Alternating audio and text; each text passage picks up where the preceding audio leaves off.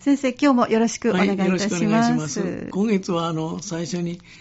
育てられている子供の方から、その、見ると、また違った見方が出てくる。大人の気がつかない時にはハッとするようなこともあるという、その一つの例として、その子供たちに、あなたは家族の一番望むことは何ですかという質問をしたら、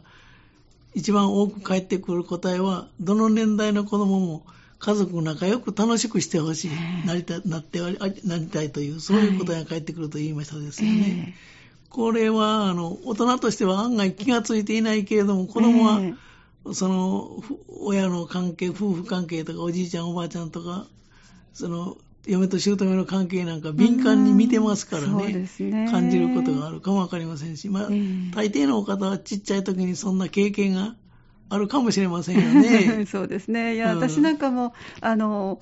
母たち見てると、まあ、昭和の、はい、あの、両親ですのでね、はい、当然ですけども、なかなか夫婦同士で笑顔で話してるっていうのは、あんまり見かけたことがなかったんですけども、ね、で言葉少ないですしね、父なんかはね。でも、あの、お正月など、母の実家の方に行って、みんなで楽しそうに、ちょっとお酒も入りますから、和やかに笑顔で喋ってると、すごく幸せに感じるんですよね。ね。いいなぁという、漠然としてますけども。うんうん、まあやっぱり両親とか大人が仲良くしてくれるということは、子供にとって非常に安心がありますよね。そうですね。で、その後必ず百人一首をしたんですよね。紅白に分かれて。で、はしゃぐんですよ、大人たちが。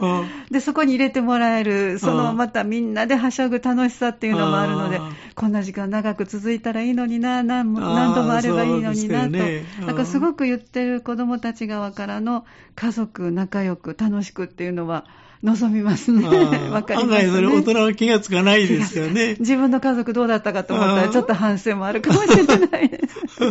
そうですよね。えー、あの、家族のとか家庭の役割として考えられるのは、まずその家族の団らんの場としての家庭ですよね。それから休息とか安らぎの場。あはい。それから家族の絆を深める場ということも言えると思いますし、はい、親と子が共に成長する場ということも言えますし、はい、夫婦の愛情を育む場であるとも言えますし、はい、子供を産み育てる場とも言えますし、中にはその年老いた親のお世話をする場として機能している場合もまあ数は少ないかもしれませんが、うん、あると思うんですよね、えー、3世代家族一緒に住んでいるとか、ね、そうですね。そういうところなんかではね、はい、この3世代家族もほとんど見見ることができないぐらい少なくなりましたけど、はい、まだ田舎ではね、えー、ちょくちょくありは見ますからね、うん、まあ、都会でもそんなか 3, 3世代住んでる方が。で、子供にとってはね、おばあちゃんの立場とか、お母さんの立場とか、おじいちゃんの立場、お父さんの立場、といろんな立場を理解することができて、体験ができますからね。あの、本当は、たくさんの家族の中で育つ方が、経験というのか、体験というのか通して、円満な人間になるとはよく言われますよね。実際に体験することを人、人のやりとりを見聞きして、いろいろ学習しますからね。そうですね。うん。まあそんなことも言いますよね。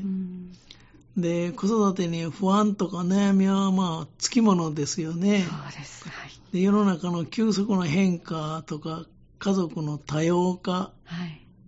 さらにはその障害を持ったお子さんのいらっしゃる家庭もありますし、うんはい、学者によっては多少捉え方が違いますけれども、まあ、よく言われる発達障害なんかについてちょっと触れてみたいと思うんですけどね。はい、えー、いわゆる発達障害というのはね、はい、あの、広範性発達障害、いわゆる自閉症スペクトラムというんですね。それから注意欠陥多動性障害、はい、ADHD、はい、それから学習障害 LD、はい、それから知的な障害、知的障害ね、それから発達性協調運動障害というのがあるんです。これはあんまり聞きませんけどね、はい、まあ、あの運動面で不器用さが著しい子供のこと、これも一応障害の中にあの発達障害の中に入れているんですよね、一般的には。はい、でどんなことかと言います。と、例えば、スキップがどうも苦手だとか、はい、あるいはその、ハサミがうまく使えないとか、はい、あるいは、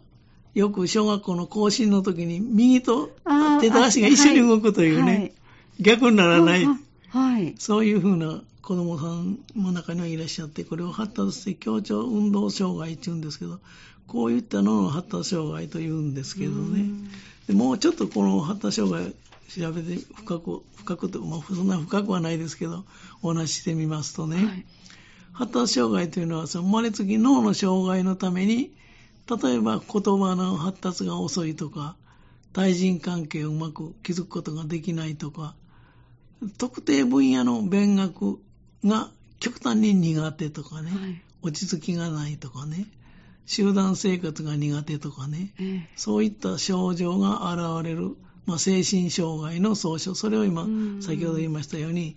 あの自閉症スペクトラムとか、はい、ADHD とか LD とかそういうふうに言うんですけどね。はい、で症状のその現れ方というのは発達障害のタイプによっていろいろ変わってくるわけですよね。で、ちょっとお話ししました、その自閉症スペクトラム障害、はい、それからで、これはね、自閉症スペクトラムというのはね、どんなことかと言いますと、あの、割合発症発症率が高いと言われてるんですね、これは、えーはい、で。スペクトラムというのはちょっと変な、あんまり聞き慣れない言葉ですけど、ね。はい、自閉症をはじめとして、それに類、似たような特徴を持つ障害の総称を自閉症スペクトラムというんですよね。で、自閉症スペクトラムというのは、小さい頃からその他者とのコミュニケーションが苦手、それからこだわりが強いとかね、はい、融通が利かないとかね、といったそういう症状が見られるんですよね。で、あの、自閉症スペクト、自閉症をはじめとして、その、それにそれに類する特徴を持つものをスペクトラムと言いました。例えば、高機能自閉症とかアスペルガー症候群といったような総称を、はい、その自閉症スペクトラム、自閉症に親類のに近いような障害も含めて自閉症スペクトラムって言うんですけどね、はい、自閉症には次のその3つの特徴があるんです。次のというのは今から言う。はい、例えばね、社会性、要するに他人への関心がほとんどないんですよ。えでよく一人で遊んでいるとかね、それから人と視線が合わないんです。はい、これ自閉症の特徴なんですけどね。うん、それからだ中には抱っこされるのを嫌がる子もありますわ。人に、子供によって違いますけどね、はい。その人の気持ちを理解するのが非常に苦手なんです。人の気持ちが理解できない。うん、これ、要するに社会性の障害ですね。うん、それから二つ目はね、コミュニケーションの障害があるんです。はい、あの、要するに、誰かが何か言うと、大む返しにそれを言葉を返してくることがよく反響言語って言うんですけどね。はいはい、それから、冗談とか、比喩って、あの、例え話が、ねえーはい、理解できない。で、言葉通りに受け取ってしまうんですね。例えば、カラスの行、あんたのお風呂はカラスの行事って言うと、カラスがなんで行水するのと、こういう、その意味を、その比喩比喩が理解できないというのかね、えー、そうそうそういうコミュニケーションの障害があるんです。だからその人に全然関心を示さない。はい、それから三つ目はね、想像力の障害とそれにまあ基づくようなこだわり行動があるんです。えー、例えば、あの、こういうことを手のひらをひらひらさせるとかね、はい、中にはチックって、この、壁に頭をコンコンコンコン繰り返すとかね、はい、同じ、例えばこういう鉛筆でも持って同じことを繰り返すという、えーはい、こういう、あの、なんかこだわりの行動をとるんですよね。うんえー、それから、あの、例えばね、服も同じ服を変えると嫌がるとかね。はい、だから同じ色の同じ服を何枚もないとその選択ができないとかね。うん、それから特定のことにこだわる。匂いが非常に敏感とか、大きな音に非常に敏感とかね。きますね、はい。だからね、ごっこ遊びなんか絶対できないんですわ。絶対という言い方はどうかもしれない。やっぱり苦手なんですね。その、私はお父さんの役をする、えー、その、他人のことを理解できませんからね。そのごっこ遊びなんか全くできない。といったような特徴、障害の特徴があるんですよね。はいで、よく言われるアスペルガー障害症候群というのは、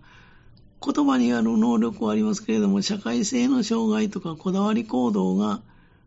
多い、強く出るのはアスペルガアスペルガー症候群の特徴なんですよね。はい、まあ、そんなことを言われますわ。それから、今言いました ADHD ですね。あの、はい、あの注意欠陥多動。これは、なかなか注意が集中できなくて、動き回るっていうんかな。うん、あの、注意力が散漫になる、はい、な人、子供ですね、えー、それから思いつきの衝動的な行動が割合多いんです。はい、だから集団生活は非常に苦手なんですよね。で、授業中に椅子に座っていることができなくって、うん、動き回るとかな、そういうことがあるんですよね。うん、で、学習障害というのもよく、はい、LD というのもよく言われますけど、はい、これはあの、知的水準は低くないけれども、例えば読むとか書くとか計算するとか、はい、何かその特定の分野の学習能力が極端に低い。うん、で、字なんかでも、右と左を辺と作りを全く逆に書いたりとかね、はい。うん、文字を読むことが非常に苦手なので、うん、その句読点がだところで止まることができないとかね、はい、そういうその特定の例えば国語の全般ではないし、国語の中の書くこととか読むこととか、はい、特定のことに対して、あの、極端にその、なんていうのか、低い行動が見られるというのが、LD、学習障害の特徴ですね。まあ、そんなようなことがよく言われるんです。で、まあ、こういう学習障害というのは、あの、ちょくちょく見られますけど、アスペルガーを含むその自閉症も結構多いんですよね。でね、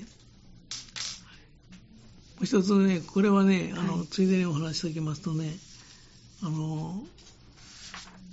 障害というのか、どう言ったらいいんやろうな。あの、障害ではないんですけど、障害というのか、発達障害ではないんですけれども、はい、障害ではない、まあそうですね、発達障害とは言わないんです、発達障害とは言わないんですけれども、行為障害という言葉も時々行為、あの、何か行うという。あ、行う、はい。そうですね、行為障害というのもね、はい、よく言われることがあるんです。それはね、はい、あの、例えばね、よく言われるのは、15ぐらいの項目があって、これに3つ以上とか5つ以上該当したら、一応こういう、これは発達障害ではないんですけれども、うん、まあ、よく後遺障害だなという専門家が言う人があるんですよね。はい、例えば、診断基準としてはね、ええ、人をいじめたり、脅迫したり、威嚇する15ほどあるんですよ。うん、それから、そのうちの3つか5つぐらいが当てはまれば、これは後遺障害だなとよく言われます。うん、特組への、その激しい喧嘩をするとかね。はい凶器を使用して他人に重要な身体的な危害を加えるとか、体の、人の体に残酷な行為をするとかね、動物の体に残酷なことをするとか、強盗、性行為を強いる、無理やりにするとか、放火するとか、器物を破損するとか、他人の住所、建物へ侵入するとか、嘘をつくとか、万引き、窃盗、そんなこと。それから親の監視にもかかわらず深夜の外出が度重なるとかね、外泊をたびたびするとかね、そういったことが15ほどあって、それのそのうち3つか5つ以上重なれば、これは後遺障害だなという人もあります。これは先ほど言いましたように、あの発達障害ではないんですけどね、えーえーはい、そういうことがあります。で最近ね、あのこんなことを言われるんですね。生まれつきとても敏感で、その繊細な感覚の感受性、はい、繊細な感覚、あるいは感受性ですね、はい、非常に高い、豊かな、豊かなというのが、あの、繊細な感受性を持った子供のことを、 Highly Sensitive Child、HSC という子供がいるんです。生まれつきそのとても敏感、繊細な感覚、感受性を持った子供。これ、HC HSC という Highly Sensitive Child、はい、HSC というんですけど、この子供もいらっしゃる。これ15人じゃない、ごめんなさい。5人に1人いらっしゃるという、これ多いんですね。今ちょっと、はい、あの、なんていうのかな、うん、一つの、こう、なんていうのか、取り上げられている、うん、あの、現象というのかな、はい、これはあの、もちろん病気ではありませんし、障害でもないんですけども、うん、ちょっとみんなと一緒に生活するのは大変なんです。非常に敏感すぎてね、はい、人の言葉を重く受け止めすぎるとかね、えー、あのなかなか大変なんですよね。傷つきやすいっていうことでしょうかね。そうそうそう身体的にも心と。みんなと一緒に生活しにくい。えー、この子5人に1人ぐらいいると言われるそんな人もあるんですよね。ああ、そうですか、